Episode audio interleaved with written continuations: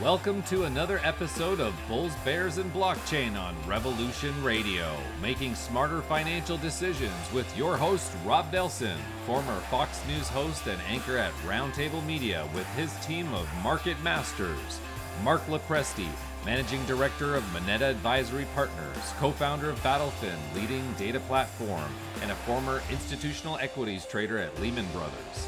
Alex Mascioli, founder of Trade the Chain, former head of institutional prime brokerage at Bquant. Jon Najarian, co founder of Market Rebellion, former co host of Halftime Report on CNBC, and co founder of Option Monster and Trade Monster. Daily data insights and ticker updates direct from three of the world's top TradFi legal and crypto experts on Bulls, Bears, and Blockchain every Monday and Friday on all your favorite platforms. Let's get started.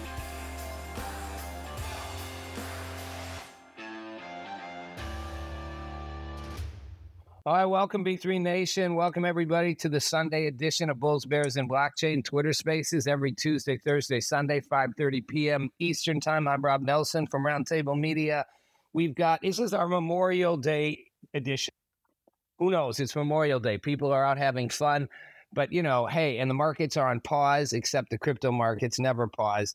Mark Lopresti, good to see you. Alex, good to see you. We'll see if Jon Najarian makes it off off a boat uh, Mark, we're sponsored by Quentas today. Is that right? Yes, Rob, that's right. A big, huge welcome, as always, to the B3 Nation. And thank you for joining us on this very special Memorial Day weekend episode where we thank those that serve currently, that are retired from service, and those we lost in the defense of our great nation and the American way. Very, very important. And we have some very special guests coming up, I believe, in Beyond B3 to talk about all that that means. But right now, we do have to give a shout out to our show sponsor for this Memorial Day special. We're talking about Quentas. Quentas is leading the way in providing alternative payment rails for the unbanked and the underbanked uh, with a, a, bank card that enables folks to send remittances back home to the countries from which they came as they immigrate here to the United States in search of a better life you can check out and learn more about what Quentas is doing to help the unbanked and underbanked at www.quentas.com. That's C E N T A S.com. Thanks, Mark. And we got a big show, everybody out there today. It is our Memorial Day special, but that doesn't stop us. We're always working. Um, we've got a special guest in the B block in our TradFi. We're going to be talking about the debt ceiling, the debt ceiling negotiation. A lot has happened over the weekend, still happening today. And we're going to have Michael Herson with us. He uh, is one of the Washington's top defense and space lobbyists. He's going to bring us all kinds of insight. He's a market master in a different space of the market masters. We've also got uh, uh in the crypto block of the show, everyone, we're going to talk about what's happening with Bitcoin in China and why is Tether, Tether USDT doing well while other stablecoins pegged to the dollar aren't. Mark, before we get into uh, into our debt ceiling debacle. That's that's what Mark has named it. Mark names all the topics and segments. He's like he should be like a, a one of those like ad guys in the old days who just wrote the things because they're always clever. Debt ceiling debacle. Before we get there though, Mark, what's happening? Let's just take a look at the markets. I know it's been you know it's Sunday, so it's been a couple days in. But you know, how did the week finish out, and how are we kind of stepping into the beginning of a, a, a short week after a long weekend? Well, of course, Rob, as everybody knows, the markets were grappling with the debt ceiling debacle. Are we going to have a deal, not have a deal? What does it mean? Uh, Fitch uh, talking about uh, putting the U.S. debt rating on credit watch negative. Of course, one of the big concerns when we talk about a hard versus a soft default. But of course, the disaster, as we're going to cover in a little bit, has been averted with a deal being announced earlier today this coming week, a holiday shortened week in trading markets closed, of course, tomorrow for Memorial Day. But we do have a pretty uh, full plate of numbers coming out this week. On uh, Tuesday, we'll have Case Shiller National Home Price Index and the FHFA House Price Index to give us an indication as to whether or not we're seeing any loosening in the incredibly tight supply situation as U.S. house prices for new homes and existing homes remains at historically elevated levels. We'll also get the JOLTS report. That's the Job Openings and Labor Turnover Survey for April. We'll get more employment information with ADP's National Employment Report, which tracks private sector payroll.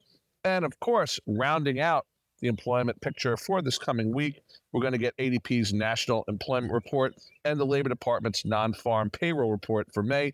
We're going to get the last few stragglers uh, uh, reporting on earnings with Salesforce, HP, Broadcom, Dollar General, Lululemon, Macy's, and Dell reporting next week. So a short week, but plenty on tap. Hey, Mark, on the earnings stuff, do you have any of your prognostications, any of your crystal balls that you think are going to be better or worse than people think? Well, Rob, you know, we're going to be looking to see whether or not that trade down trade that John and I spend so much time talking about on this and other shows as it relates to if uh, American consumers are turning to the discount outlets like Dollar General and Dollar Tree to help stretch that already stretched dollar against the backdrop of consumers with historically low savings rates, historically high credit card rates, as we know, crossing a trillion dollars. I think two weeks ago, we've talked about that a lot on the show. Going to see whether or not Lululemon is able to maintain any kind of market share in the athleisure space if folks are still spending on that, although uh, we do see that people are spending more on experiences and, and health and things of that nature. So we're going to be very interested to see how that pans out. Uh, so we'll see. I don't I don't have any major standout bull calls yet, though, Rob. And this being the Memorial Day special, we're going to cover, I think, more sort of macro topics than getting into individual names. Absolutely, except for one before we get to because you know when we'll get to the Twitter to the crypto update on our Twitter Spaces in a second, Alex. Um, question for you, Mark. You know, one of the one of the topics that's come up a lot is the whole thing with Bud Light and now Target. And I had a question for you. When people see eh, like Target having, you know, people go, "Oh, it's what they did with their Pride thing."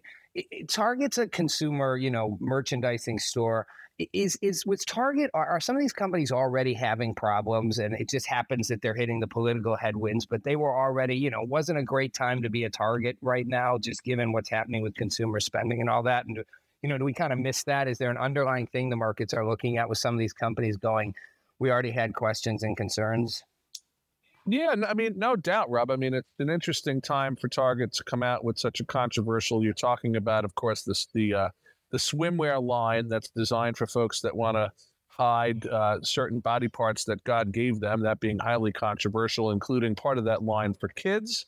Enough said about that. Um, but yeah, and you know, listen, Target is no longer considered as it was, you know, sort of historically uh, uh, considered to be, uh, you know, a lower market uh, outlet, uh, which is part of the reason why, you know, we saw some softness in in their earnings and their forward guidance. So yeah, it's it's it's a questionable approach for a company that's already struggling to keep what uh, you know little consumers have to spend in terms of discretionary. Although Target, of course, uh, like Walmart, which uh, provided uh, the beat the street when they reported uh, last week or, or at the end of the week before, if memory serves correctly, um, a lot of uh, essentials you can buy in Target, you know, some groceries and things like that. But Target is definitely under pressure as we see declining consumer demand, particularly in the discretionary space. Yeah, and you were saying Dollar General, on the other hand, they're in a different spot, right? Because they're they are considered the low end of the consumers. But look, I shop down. Who doesn't? You know, you go, hey, I don't need to spend as much. Let me go here and get the same thing for less. Yeah, well, that I mean that's true. Not necessarily the same thing when it comes to Dollar Tree and Dollar General, but we do expect traffic to those stores to to continue to go up as people try to you know get what they need for as little as they can spend. Yeah. Well, Alex Mascioli, how are things looking in in our in the crypto verse this weekend? Uh, you know, again, it's been you were saying uh, on Thursday volatility was a little lower in most areas certainly with with uh, Bitcoin and Ethereum. Is that changing over the weekend, or is it a quiet weekend? Hey, listen, it's a quiet weekend, guys. If you're uh, if you're trading crypto, uh, you know, probably a good weekend to take a break from the screens because I can tell you right now, um, you know, we're sitting at 1.15 trillion market cap uh, for the crypto market, and the volume is a super low, 25.4 billion dollars. Um, hasn't been this low I, don't think I've reported this low all year. Uh, Bitcoin rose 3% though uh, to 27,590 um, after sentiment moved higher uh, to a bullish neutral score of 56 out of 100 on the trade the chain dashboards, but volume is off by 14%.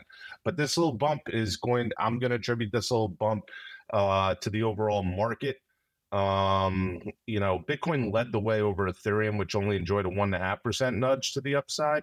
Uh, but you know, mm, I, I just don't know what we're what we're looking at here. It's been sideways all month. The one thing I can say is the uh, the the loss, the Bitcoin 30 day price action loss is now reduced to six percent we're you know working our way back towards even um, but i think it's uh, a lot of pause on economic uncertainty uh, like my counterpart here mr lopresti alludes to on many of his topics uh, there's a lot of things that still need to be shaken out uh, you know with the tradfi uh, macro i will say uh, one thing we did notice was uh, net outflows of stablecoins during the last 24 hours were nearly eight to one over net inflows. So um, a, a, lot of uh, dry powder being pulled off of exchanges uh, temporarily here. And Alex, are we seeing a um, are we seeing a boost in Bitcoin as the debt? You know, we're going to be talking in a minute with Michael Herson and kind of a fireside chat about the debt ceiling. Are, are we seeing a continued or, or not really boost in Bitcoin because of the uncertainty around it? Although they're saying they're close to a deal, they're still saying well, we don't have a deal yet. No, I think we're seeing a lot of stability because of that right now. Um, uh, again, the the parties that are in it are in it from uh, earlier in the year with the banking crisis. The parties that uh, chose not to be are still on the sidelines, uh, looking to see what happens.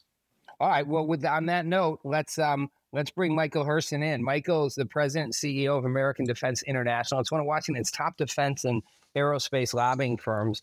Michael, good to have you. Good to have you for a conversation about the debt ceiling, about defense, defense spending, balancing that with fiscal responsibility. And I think for listeners and insight, you, you've been a long time lobbyist and and and insight into the process of how it works in Washington, especially the Washington of today, which is even more chaotic than the Washington of the past. So, welcome, by the way, everyone. This is Michael's first. He does a podcast, but it is his first Twitter Spaces. So, welcome to your inaugural Twitter Space. Thank you very much. So far, Michael. So far, so good. As long as you can hear me, I'm doing the right thing. That's right. If only that was true in Washington. as long as you can hear me, I'm doing the right thing. We've got a mess, Michael. I mean, and you know, we've talked about on our Twitter spaces a lot about the debt ceiling debacle, as Mark Lopresti calls it. And although, you know, and you and I both, you know, spent a lot, long time, you still in Washington. I was there for a long time earlier.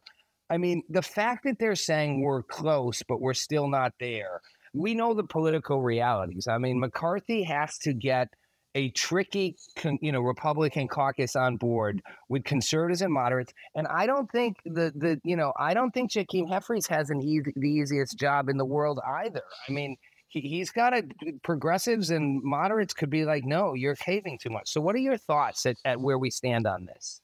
Well, look, I think you know a, a deal in principle came together late yesterday. We're waiting to see legislative text today.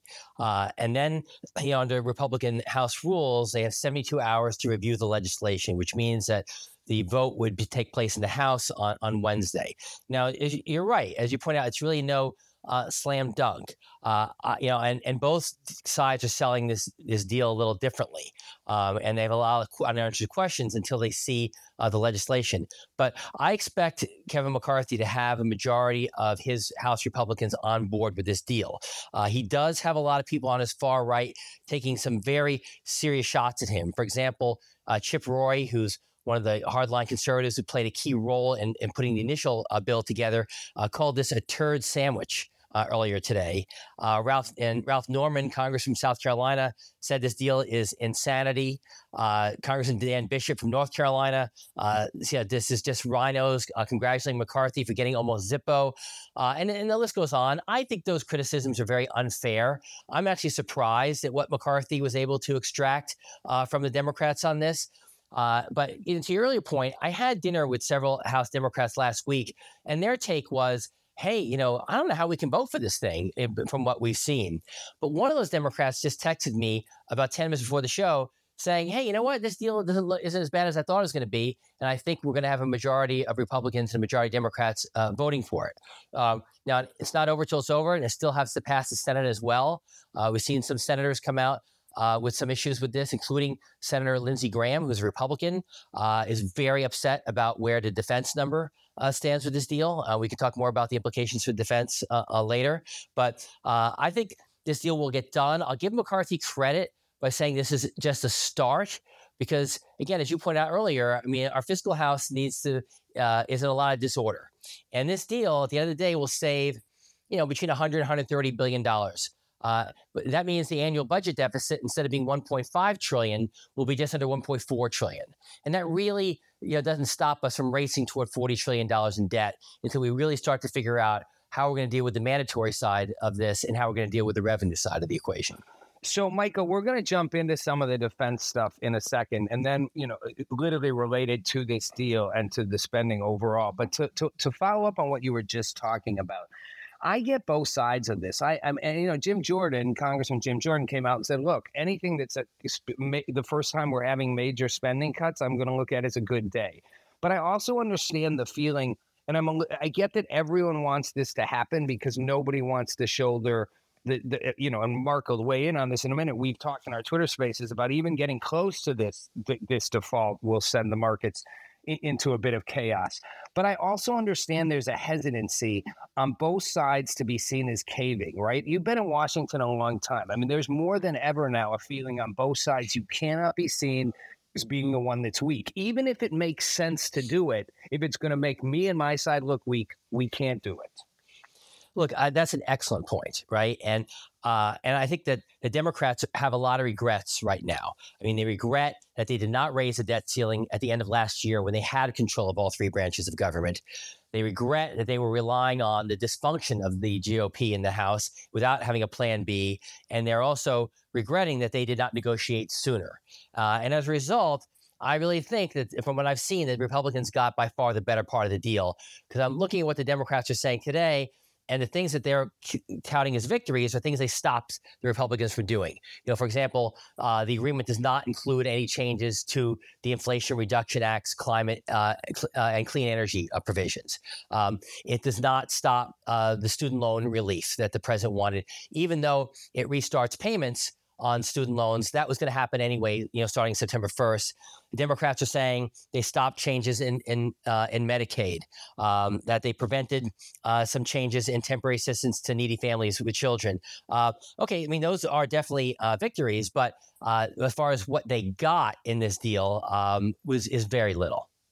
What did the defense industry get? And from this, is a great launch point to also, like I said, we'll get in before you leave. I think people out there, B3 Nation, be fa- it's fascinating to get the insights of, of someone who's been lobbying so successfully in Washington for so long. I mean, you even just saying, I'm talking with various members of Congress, you know, they're back channeling to you. We'll talk about that in a minute. But before we get to, we'll save that for last, Michael. But before we get to that, what you know, defense, both sides seem to be relatively comfortable with the fact that we're not going to shrink defense spending. Is that accurate? I mean, is the defense, and look, I know the defense industry is a huge thing, so it's not like it's one thing. But when you look at defense and aerospace, are you happy with where we are right now? Uh, I'm actually not happy with where we are right now. Uh, we had received indications all along these negotiations that not only was defense not going to be touched, but that we were going to add to uh, the, the number that the president submitted in his budget request earlier this year. Because there's a, a, a, feeling among you know the DoD and defense professionals that we have to at least keep pace with inflation every year. And Biden's budget request to Congress that came over the earliest year only grows defense at three percent, which is well short of where of inflation. Under this deal, um, defense has to stay at Biden's budget request number. So defense comes out better than the non defense domestic discretionary spending, but still does not come out as big as we had hoped it would uh, in order to not only keep pace with inflation, but also keep pace with the threats that are growing around the globe. I mean, to, in order to project power into the Indo Pacific region to be able to, to counter China, that's a very expensive proposition. We also have the threat of a land war in Europe, which we've seen from the Russian invasion of Ukraine. And we continue to have other obligations around the world, especially countering uh, terrorism in uh, the Middle East and North Africa. All those are expensive propositions, and it'll be very difficult for them to figure out how to meet all these threats adequately with those budget numbers. So let me ask you. Um, in terms of that, you know, in the public mindset, right? This is all politics. And in the public mindset, there's a back and forth on defense. Everybody wants a strong America. Everyone wants us to be safe. People are debating over how much should we be out, you know, defending the whole globe. Uh, you know, last week I had an interesting conversation on Roundtable with the senior fellow at at at uh, the Heritage Foundation, and and the retired lieutenant colonel who was the one who basically led the the raid on in you know on the Republican National Guard in Iraq, you know, the famous Sunday raid. Mm-hmm. Um, and there was a sense that maybe there's a, ch- balance, and I'm going to ask you, how do you balance and how do your the people you talk to balance the need to like we've got it, we can't just look like we're asking for money for whatever. It has to be smarter, more thoughtful, more focused. That may still mean more money, but redirecting it. Is that part of the negotiation and the talk you have with both members and with your the firms, the companies you represent? Uh, absolutely, right. And it's a very complicated problem. Um, you know, first, the taxpayer money should be spent wisely, and in a budget that's the size of eight hundred eighty-six billion dollars. Yes, there's always going to be some waste, fraud, and abuse. We should root that out and make sure that that's being corrected and taxpayer money is being spent wisely. But you know, we've also our government's made some mistakes, which has resulted in higher costs for us, and those mistakes are hard to reverse. Uh, back in the Clinton years, uh, the Pentagon encouraged defense industry to merge. Uh, and a lot of defense companies that existed in those days no longer exist. So we're down to a much smaller group of defense companies, which means there's far less competition. And it means that things are produced much slower and, and, at, and at much greater cost. So I think one thing the Defense Department needs to do, and it is doing, but needs to do more of, is using uh, uh, its access to disruptors throughout the country uh, who can do things that some of the big defense companies can't do and open the aperture more. I mean, China has what they call military civil fusion. Every company, you know, uh, that's in China is engaged somewhere in the defense industrial complex. We need to make it easier for people to do business with the Department of Defense and get uh, the DoD out there to see more of what's available out there. I, I see it with my clients regularly when we bring products or technologies to DoD. They had no idea those things existed if we hadn't brought it to them. So we need to figure out how, how to do that and how to cooperate more with our allies and partners, uh, not just in NATO, but non NATO, who fear the same threats that we do. Is that a public relations battle at some level? I mean, you go back to World War II, right? That's kind of how they framed it, right? Now it's like, you know, we see military defense over here and everything else over here. We even call it non military discretionary spending, you know, like its own camp. Is that partly kind of something you have to make a case to the to the country for. Like, look at the technology we're going to create. Look at how useful this will be in your lives. Yeah, that's an excellent point, right? I mean, it's it's a it's a cultural problem uh, for the DoD to try and change the way it does business because it, it for them, this is just the way, and it's not the way. Uh, but it's also a PR issue uh, as well, right? I mean, um, some companies don't want to do business with the Department of Defense, and I don't think that's acceptable. Uh, we also have a lot of universities in this co- in this country who don't want ROTC on their campuses, but yet they want uh, research dollars from the Department of Defense. Personally, I don't think any university should get research and development dollars from the DoD if they don't allow ROTC on, on their campus. Um, so, so say say it ain't so. I don't believe you. There's campuses that don't want ROTC. Where in America? No, can't be true. Hey, I want to ask you a little about the, uh, and I want to bring Mark and Alex into this. I want to ask you a little about the world of lobbying.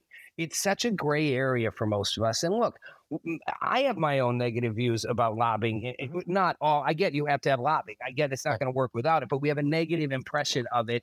And you know, people come from Congress, then they go to lobby, then they make lots of money, and everybody's you know in on the thing. Yet without it, you know, without people guiding and connecting, we wouldn't get any results. So years in this space, what do you see today like you know it, it, it's different from before is it a harder time is it a different time is it is it as much you know behind closed doors and nobody sees what's going on um, I think that's you know it can be an exaggeration, but I think your your analysis is correct, right? It's it's a harder time, but it's really eh, I think more the latter, more uh, you know a different time.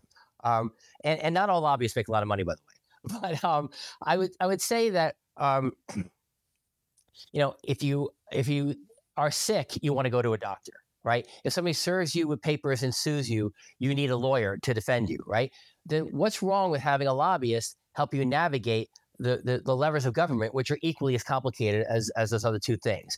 And the thing that I've seen the biggest change, which I think is hurts the country the most, is that Democratic administrations now do not want lobbyists serving in those administrations. So what you're saying is someone who has spent their life lobbying for clean water cannot work in the EPA, right? Someone who has spent their life lobbying for affordable housing cannot work in the Department of Housing and Urban Development, right? Someone who has spent their life lobbying to improve education in this country make it more accessible can't work in the Department of Education. That to me is silly, right? Lobbyists are subject matter experts, and we are there to inform and educate, and the system would not work without us, right? The members of Congress, members of the executive branch rely on us heavily for the information that we provide them.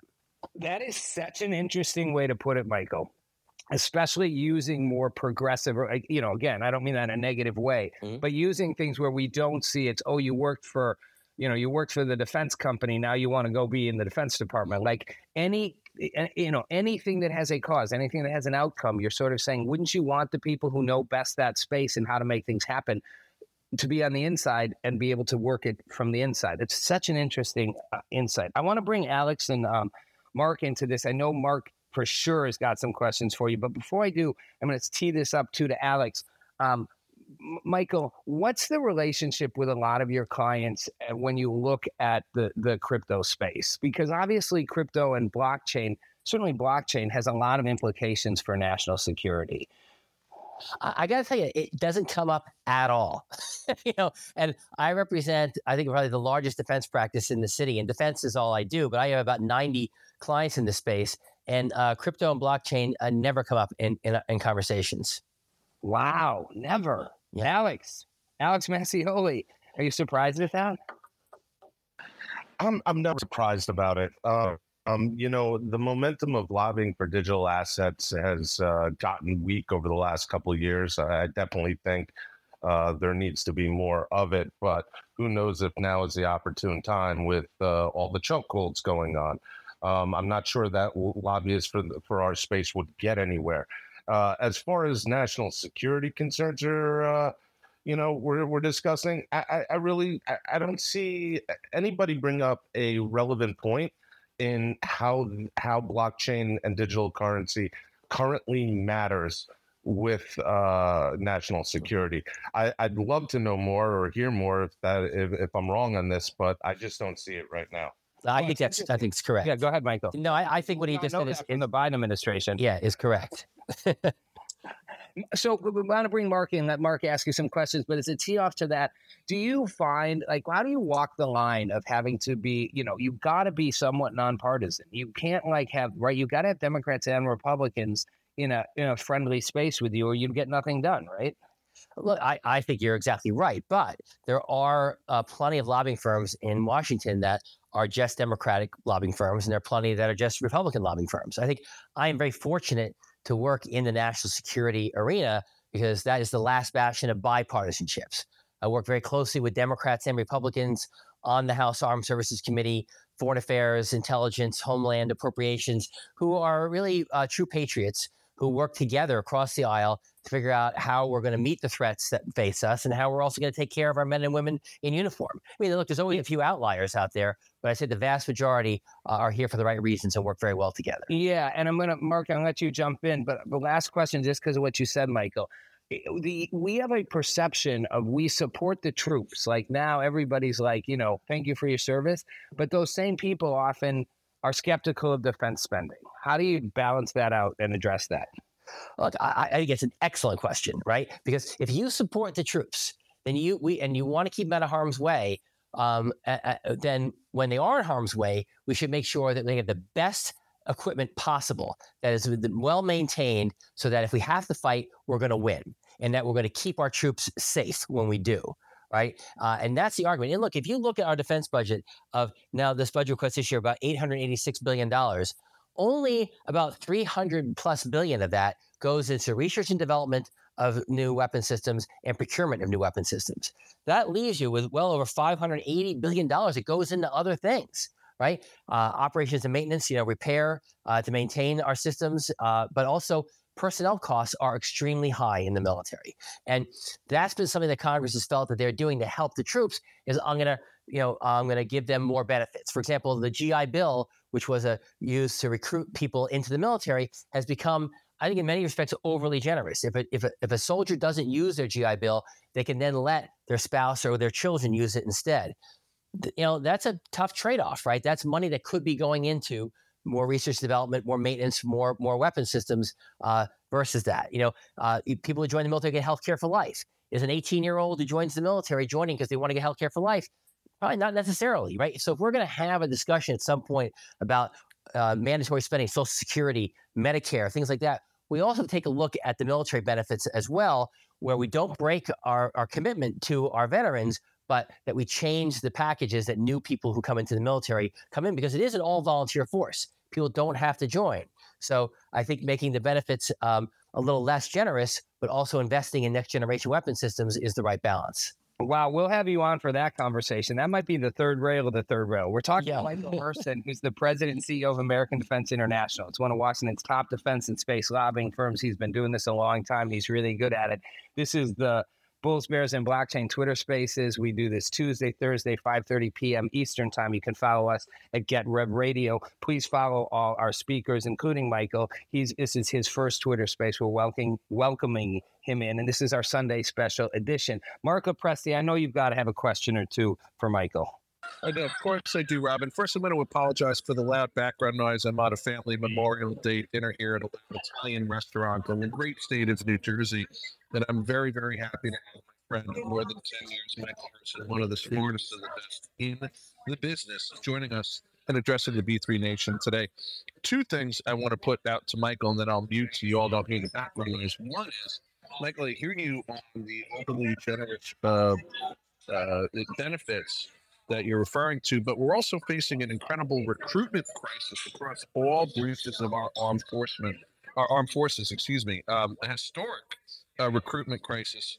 Something that we should ask uh, Brigadier General Anthony Tata, who's going to be up on stage in our second hour. So curious to hear how you balance those two uh, considerations. And the other thing I'm curious to know is, you know, we are at a historically low uh, rate when it comes to our armory. We're, we're out of bullets, is essentially what I've heard from many, many people on the Hill and in the military uh, complex.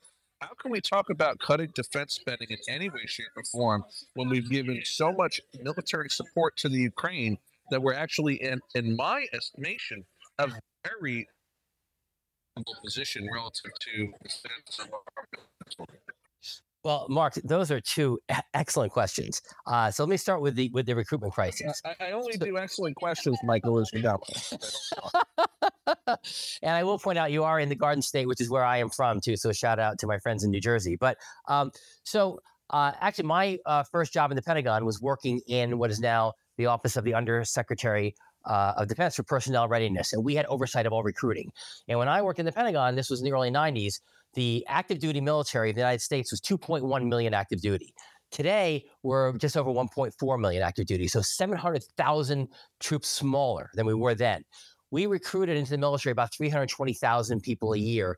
Over 800,000 people applied, but we rejected half a million people.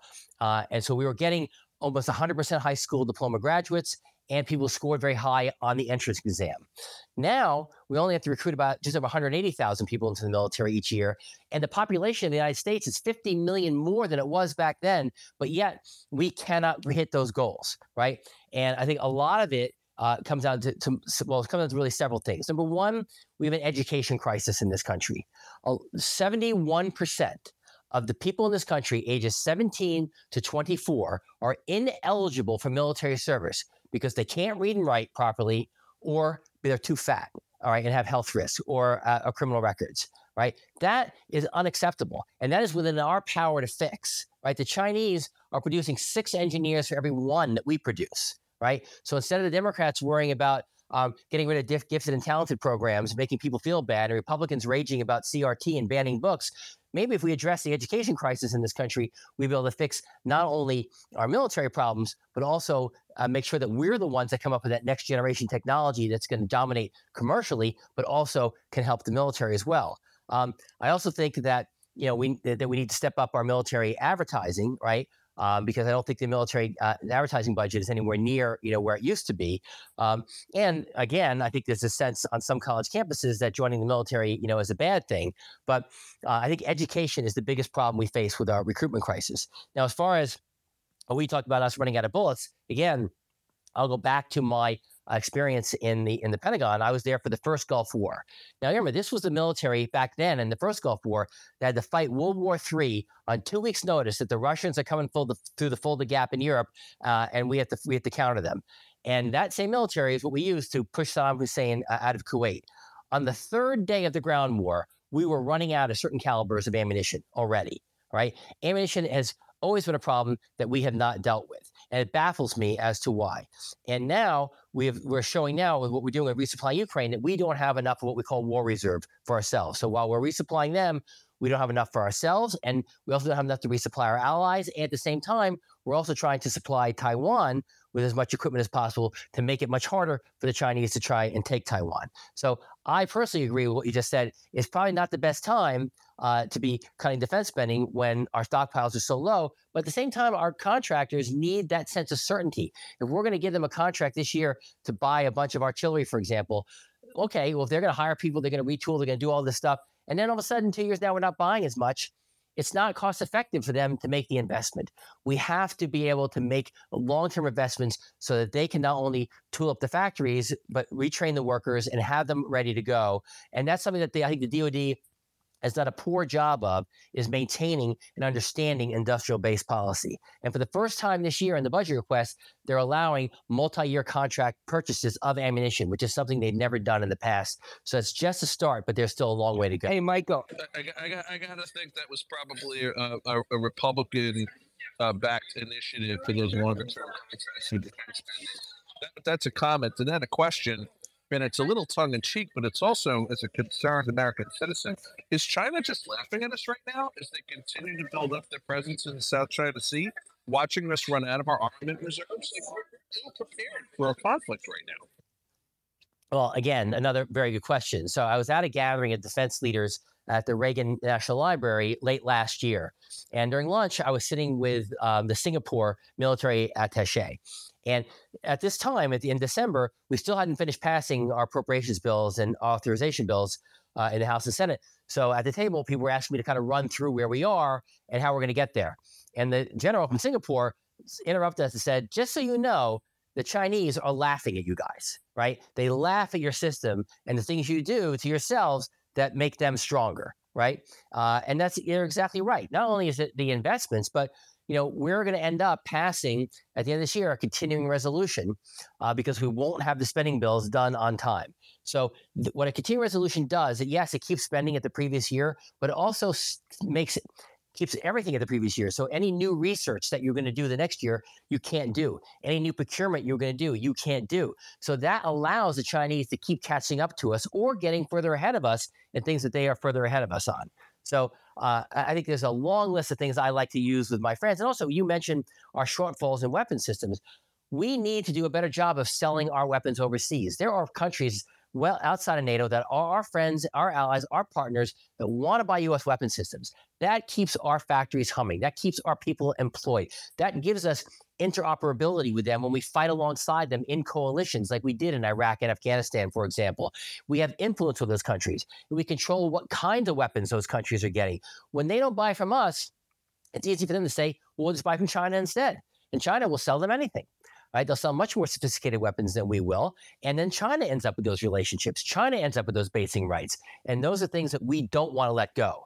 And I think our government needs to get around this endless fault finding with a lot of our allies and partners. A lot of these countries are not going to see the world exactly the way we do, but we need more friends. And that was our edge in the Cold War. And that's the weakness of China and Russia. If they don't have a that is that's an interesting analysis, Michael. I, so, I have a question, Rob. Go ahead, Alex. real quick. Um, First of all, uh, Michael, this is Alex. I, I, it's been fascinating listening to you. I'm, I'm so happy we brought you on today. Thank you. Um, I, I my question to you, uh, being in the know, being around this environment uh, professionally, uh, what is your take between the Ukraine front and the China front? What do you suspect is the the medium term?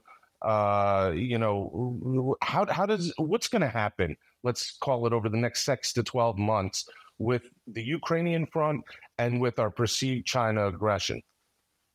Well, uh, uh, first on the Ukraine front, um, I uh, my fear is that you know that we lose our resolve. That's what you know Osama bin Laden felt about us. There's a lot of you know terrorists in the feel that eventually we're going to give up and we're going to pick up our stakes and go home.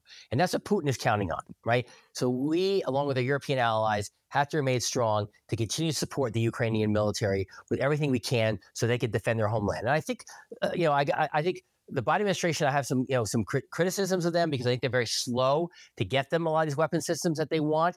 But at the same time, I think that they've taken a very good balanced approach and learned some of the lessons of history. Like, I mean, for example, like we've kept U.S. troops out of harm's way, um, which and we are defeating, you know, the Russian military uh, for a very small portion of our defense budget, right? Um, so I think that uh, you know that this war, this conflict could go on for a very, very long time, and we have to have the stomach to see it through, right? Because not only are the Chinese watching, but other potential adversaries of ours are watching. Um, you know, on, on on the China front, I, I don't see uh, the, the Chinese taking you know Taiwan as quickly as some other um, you know analysts might say. I mean, the, the, Chinese military is not battle tested as much as ours is, and and the Russians and many others.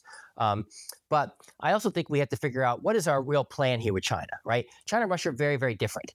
W- when the Russians invaded Ukraine, we could put sanctions on the Russians. Yes, it hurt us as far as oil was concerned to some degree with international markets, uh, but you know we don't really buy much from the Russians. All right, I mean we can live without vodka and caviar, but we buy a lot from the Chinese. And I don't think the average American understands how dependent we are on China for so much what we do. Even, for example, things like the pharmaceutical industry. The fact that we don't make antibiotics in this country anymore is something a lot of Americans uh, don't recognize. So if the Chinese were to go into Taiwan, we couldn't respond the same way. We couldn't put sanctions on them uh, because we'd be hurting ourselves much more. And responding militarily is much, much more difficult for us to project a lot of power to that part of the world, Taiwan being an island very, very difficult for us and be of extremely uh, messy and, and, bloody conflict. So I think we have to figure out how we're going to coexist with the Chinese uh, and dial down this rhetoric while at the same time figuring out how we're going to onshore production of things that are essential to us and also onshore that production to our partners and allies because there's only so much we can onshore here. And again, that's part of our own self inflicted wound here with our immigration policy. How are we going to onshore production, for example, microelectronics, if we have a worker shortage in this country?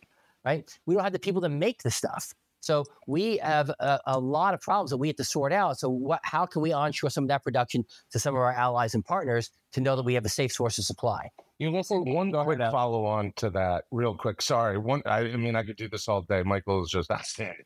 Um, one quick follow on on that. You know, uh, Obama uh, was known to have a, a weak uh, foreign uh, policy stance. Uh, we, have seen that with the current administration. Um, and then the other side of the aisle uh, sometimes has uh, too much of a provoking stance. Um, do you feel that uh, uh, whether it's Democrat or Republican in the office of the presidency, that will that the world will have more success, that will have more success uh, in in you know resolutions or at least maintaining uh, you know not going to war or having conflict, or does it not matter in your eyes? I think what matters is really who the administration surrounds himself with. I mean, I, I think there there are definitely a lot of very competent, very strong Democrats when it comes uh, to national security. And I think really what it starts with is you know, learning the lessons, for example, of World War One, right? That war is a terrible, ugly thing, and we should do everything in our power to avoid it right? People went into World War One thinking this was going to be glamorous. They couldn't wait to go off to war. Teachers were sending their students off to all this, this glory and glamour. You know, if you read All Quiet on the Western Front, you see, you know, the harsh realities of what, what they all faced, right? So we have to avoid this at all costs. But um, the, the choice of fighting is not always our choice. So if we are going to fight, we have to be prepared to win it. And we have to use overwhelming force. It's something that Colin Powell was very good at in the first Gulf War. That if we were going to fight, he's going to use overwhelming force. He's going to cut off this army and he's going to kill it. And that's exactly what he did. And we have to go in with clear cut objectives. And that was the last conflict, the first Gulf War, where we had three clear cut objectives. And once those clear objectives were achieved, Bush got the go ahead, got that signal from uh, General Schwarzkopf that they were achieved, and the war was over. Right, and we took our troops home. We're going in with too many open-ended commitments, and we can't define what victory is. And we have to be able to define. Well, that's right. A, but I also go ahead. Go ahead. I was going to say, but I think when you talk about the difference between two parties, you have a lot of Republicans that are very isolationist and very protectionist as well. That um, you know, so I think you really have to pick and choose within both sides of the party. And I also think you have to look at we are trying to protect our way of life here and what kind of way of life are we protecting and we have to make At the same time, we look to protect ourselves militarily, that we have to make the investments here, like I talked about with education, you know, to prevent people from getting into poverty, to help people get out of poverty. Um, you know, what, what way of life is it for somebody in this country who relies on the government for food, right? Or the one in four children, you know, one in four children in this country who do, or the 50 million people who live in poverty. We need to be able to attack both these problems. And this is America. We can do that. It's not a choice of either or. It's not a guns or butter decision. We can do this. We just need the intestinal fortitude to sit down, work together, and make it happen. You're listening to Bulls, Bears, and Blockchain Twitter Spaces, our Sunday edition. We do this Tuesday, Thursday as well, 5.30 p.m. Eastern Time at Get Rev Radio. Please follow us, all our speakers. We're with Michael Herson, the president and CEO of American Defense International. He is one of the top defense and aerospace lobbyist in the country. We got you for a couple more minutes, and everyone out there, we are going to do a crypto segment for the last part of the show. Don't worry, we're getting to that soon. Um, um, basically, Michael, uh, you know, such great insights, and what you were just talking about, we can do both. So to put a, a, sort of a thought out there. The, I think this debt ceiling conflict that we started with is a foreshadowing. It's a foreshadowing of a different era of politics not necessarily the politics that everyone on left and right is saying, oh, everyone's willing to be more ruthless than they ever were. It's that I think we're entering a more transparent, people are willing to fight harder for the things they believe in. I think my question to you is as someone lobbying for defense, you know, we will always have Dwight Eisenhower and the military industrial complex question out there for good reason. If, if the leading general of World War II could say we have to watch out for this, we have to watch out for it. That doesn't mean it's a bad thing. It means watch out for it. How do we, if we're moving into this new era as a lobbyist, how do you advise both members and companies that we have to start finding a balance? The country wants, it's too transparent. They want a safe country. They also want to address the things you talked about poverty, you know, homelessness, uh, social concerns. And if they think it's a one or the other, oh, we're putting all our money in Ukraine, we're not putting it here, then it's a lose lose. How do you sell that as a win win?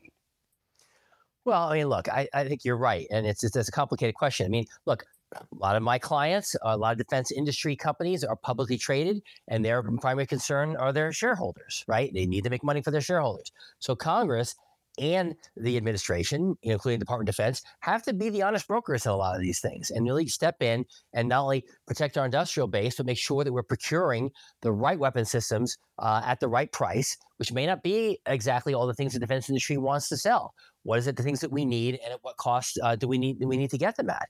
Um, at the same time, you know, again, we we can't have this balance, but we have to be able to make some tough choices. Right now, we have a government that you know everybody wants to campaign on how bad Washington is. Washington's terrible. Well, Washington's really not that bad. Washington does some really great things, right? And it makes it changes people's lives and it provides that social safety net. You know, it, it, it protects our food safety. You know, it, it does a lot of things. That, it protects our our air safety. You know, it protects a lot of things for us. So we need to start talking about the good things that government does, but also understand that those things come at a price. Everybody wants something for free. No one wants to pay taxes to fund it. You know, I, I campaigned for a friend of mine, I won't say who, years ago, who had voted to reopen the government after a government shutdown. And people were angry that he re- voted to reopen the government right? I'm like, are you kidding me? Like, uh, the government shutdown is not in our best interest. If you if your house is on fire, you want the fire department to come. You know, if you have potholes on your street, you want those potholes filled. You, you, the government is here to serve a function, and we have to start making that case. And we also have to pay the price for that. Case. Last question on this: What could you tell your your clients in this space to help them? I, I think you make the point that Washington does some good things. Very few people see that. I, you're right. There are certain services and things that are good but people are fed up at the inefficiencies. They're fed up at the constant, you know, both sides. Look, I've been in this. I've seen it happen. I, I've seen both sides say things that they won't do because the other side would go after them on the same topic, but they think it's a good thing to do. That public perception is deep. What can actually firms, what can companies do? What can military defense aerospace companies do to help you know help make that message and what would you tell members of congress to do? Because the, no matter what you say the public perception is horrible and it's not totally false it's based on a lot of reality. Yeah no look it's true and i think you know a lot of the people who will have uh, the platform who have the microphone uh, especially our, our leaders in, in congress administration need to use those microphones to talk about the good things that they're doing, that their colleagues are doing, that the government's doing, and once in a while give some credit to the other side of the aisle. You know, that's that's when you talk about things have changed over the years. That's something that has changed dramatically, right? Uh, Republicans and Democrats also both wanted to solve the same problems. They just different ways of uh, different offer different solutions to those problems. I think that is starting to fade. I think people feel they get more uh, legwork out of demagoguing a problem than solving a problem. There's a lot of people in Washington now that are more concerned about their brand and how many Twitter followers they have and the crazy things they can say uh, are more valuable to them because they feel that their job is only to get reelected, right? And I think we need to make it mm, uh, to encourage more people who have real life experience coming into the government, people who don't need the job. So they're there to do the job because there's too many people here in Washington who need the job. So they don't want to make those tough decisions because they're looking to move up the chain and they don't want a bad decision to come around and bite them in the ass someday. Last question for you. Michael, uh, isn't it? Isn't it? I'm. ju- I got to jump in, Rob. I'm sorry. It, it, isn't it just the same thing but different tools? I mean, we've had career politicians. How long has Biden been on on uh, in in Washington? Right. I mean, we've had people that are career politicians for decades. It's just that the technology is different. The technology is better enabling them to focus on their own brands. That's that's my personal opinion. Do you agree? Oh, I, I think the technology has played a role, right? I have nothing. I, I don't have a problem with career um, politicians. I mean, people want to dedicate their life to public service, and they're up before the voters every two, four, six years. Um, the voters will make make those decisions, right? But technology has, uh, I think, made things worse. For I'll give you an example. I have a I had a friend who was very senior in House Republican leadership and was on the move on the way up. Another friend in the Democratic side on the move on the way up. I said, "You guys need to know each other. Let's go to dinner together." And I hit the staff of one of the members blocked it for six months because they were so afraid of somebody coming up and taking a picture of all of us having dinner and putting it out there on social media, you know, with an aha, see, you know, he's having dinner uh, with the enemy. I had a, another congressman who had a caucus that was uh, designed about getting Republicans and Democrats uh, together. I said to him, okay, I'll help you because he needs Republicans. He couldn't find any. I gave him a name of a Republican, and uh, I thought would be a good one to co chair this caucus with him. He said to me, Who's that? I said, Are you kidding me? I said, He's not only the same committee that you're on, he's on the same subcommittee that you're on in Congress. And it's become too much of a shirts and skins thing where people walk in separate doors into a hearing room. They're all in the same room, but they walk out those separate doors and they're not spending enough time together. And people need to be encouraged to spend time and encouraged to travel. I mean, the State Department, Defense Department uh, take members of Congress all around the world to see our troops, to to to see foreign leaders. And a lot of members of Congress take pride in the fact that they don't spend the money on travel and don't do these things. And that's a detriment to themselves and a detriment to the taxpayer. Michael, it's been a great conversation with you. Michael Herson, President and CEO of American Defense International, a, a top defense and aerospace lobbying firm. We'll have you on again, have you on other platforms. You and I will have that conversation about term limits. I'm in a different camp on that one, but it's been really fun to have you. So thanks for taking the time. What, congratulations on your first Twitter Spaces. Thank you. I really enjoyed it. Thank you very much. All right, B3 Nation. Um, we've got a little bit of time. By the way, we got our after Beyond B3 coming up in in the next hour, and that's where we'll take questions. Um, you can you can ask questions, you can participate. We also have uh, retired uh, General uh, Anthony Tata coming on. Um, was also a, a, top Defense Department official. That will be an interesting conversation. You can engage with him. That all kicks off right after this. Alex Mascioli, we always promise our, our B3 Nation they will get a little crypto in every show. Um, and, and I just I want to just do a little bit. You know, I saw a couple things that popped out at me, and one of them one of them really was why is Tether USDT doing well? It's back at its all time high, where the other dollar pegged stablecoins like Circle and Binance aren't doing well. Yeah, it's a it's a great question, um, but you know, just to take a step back in this, if you go back six years ago or more, uh, you know, that, all we had was Tether when it came to stablecoin. And as traders, uh, it was the primary asset. And to this day, uh, Asian traders have used Tether uh, above and beyond all the other stablecoins with um, a lot of dominance. Um, what, what, so let's put in perspective real quick, uh, give you some numbers. Um, right now, Tether, mm, ticker USDT, it, it has a do- market dominance of 65%. That's up from 47% one year ago. Uh, and to give you an idea with USDC, which is the second largest, it uh, went from a market cap of uh, 55 billion uh, at its peak and sits at 29 billion now, while Tether's market cap is 83 billion. So there's been a big shift uh, or or an increasing gap in dominance with stablecoins. Um, it's interesting because in an interview with uh, uh, Jeremy Allaire, who's the CEO of Circle, Circle is the creator of USDC. Uh, he blames directly the crackdown by the U.S. Uh, regulators on USDC market cap. Uh, um, and he's not so wrong. The the current environment in the United States uh, is not favorable to crypto. USDC is uh, US domiciled. Um, many suspect, uh, or at least conspiracy theories uh, theorists do, that the reason you know uh, Circle hasn't been banged up as much as others uh, by regulators is that the uh, Fed wants to take it over as uh, the United States CBDC, um, but that's a that's another show altogether. You know, one of the things that Tether has done recently is they de-risked from the banking system. So they pulled out about four and a half billion earlier in this year and even Circle followed suit. Now, if you go back to March, uh, you know there was a massive depegging SDC all the way down to 90 cents.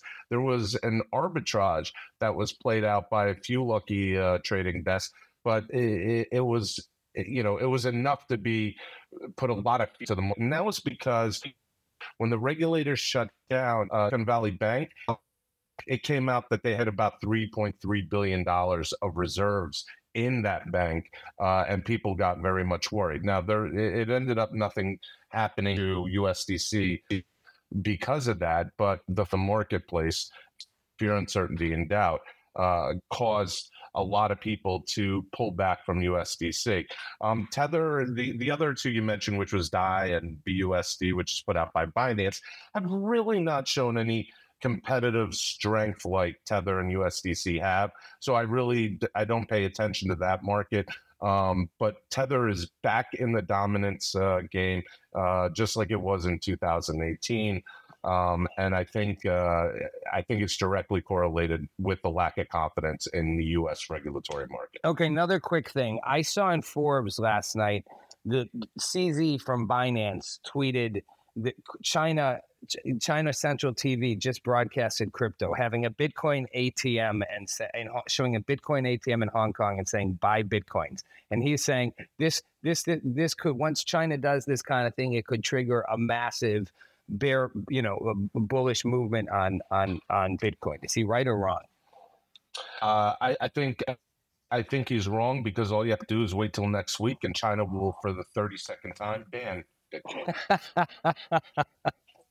so okay. Honestly who knows? It, it depends on which which uh, way the wind's blowing with the chinese and their crypto stance. Okay last one before we're ending, wrapping up the show. What is the deal? We've had we've had peter schiff on our twitter spaces before.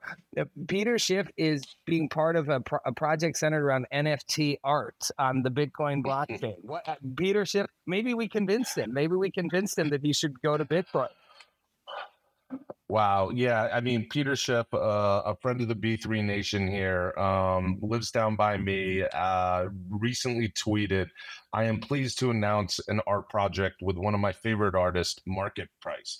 Uh, it has to do with NFTs. Um, and he goes on to say uh, it's a series of prints. Uh, and ins- inscribed on the Bitcoin blockchain by the ever popular uh, new trend of ordinals, which eh, ordinals have their own problems, and we went through it a couple shows back uh, with our DGen Max as well. Um, but uh, you know, the fact that he had such a tweet was a complete reversal from his usual. Now, today, before coming on the show, I did Bob in the Caribbean in front of his house, hoping he'd come out and I could ask him. I haven't spoken to him yet about uh, what this means and if uh, he's diversifying out of gold. Um, but we'll see. It's it's an interesting take. I, people thought his account got hacked. Right. Well, listen, and everybody out there in B3 Nation, if you are familiar, Peter Schiff is not a not a crypto guy at all. We're gonna have him, Alex. We're gonna have him back on, and we're gonna have to ask him about this. This has been listen. This has been a great show. It's the B3 it's the Bulls, Bears, and Blockchain Twitter space. It's Tuesday, Thursday, 5.30 p.m. Eastern, Sundays, 5.30. Follow us at Get Rev Radio. What we do now, and by the way, thank you, Alex, Mark, an amazing guest with Michael Herson. Thanks for joining Rob Nelson, Alex Mascioli, Mark Lopresti, and Jon Najarian with another great episode of Bulls, Bears, and Blockchain, twice a week on Revolution Radio. Whether you're new to the world of Web3 finance or an experienced investor, we've got you covered. Follow us on Twitter at GetRevRadio and visit our website at revolutionradio.io, helping you make smarter financial decisions. This podcast is a part of the C Suite Radio Network. For more top business podcasts, visit c-suiteradio.com.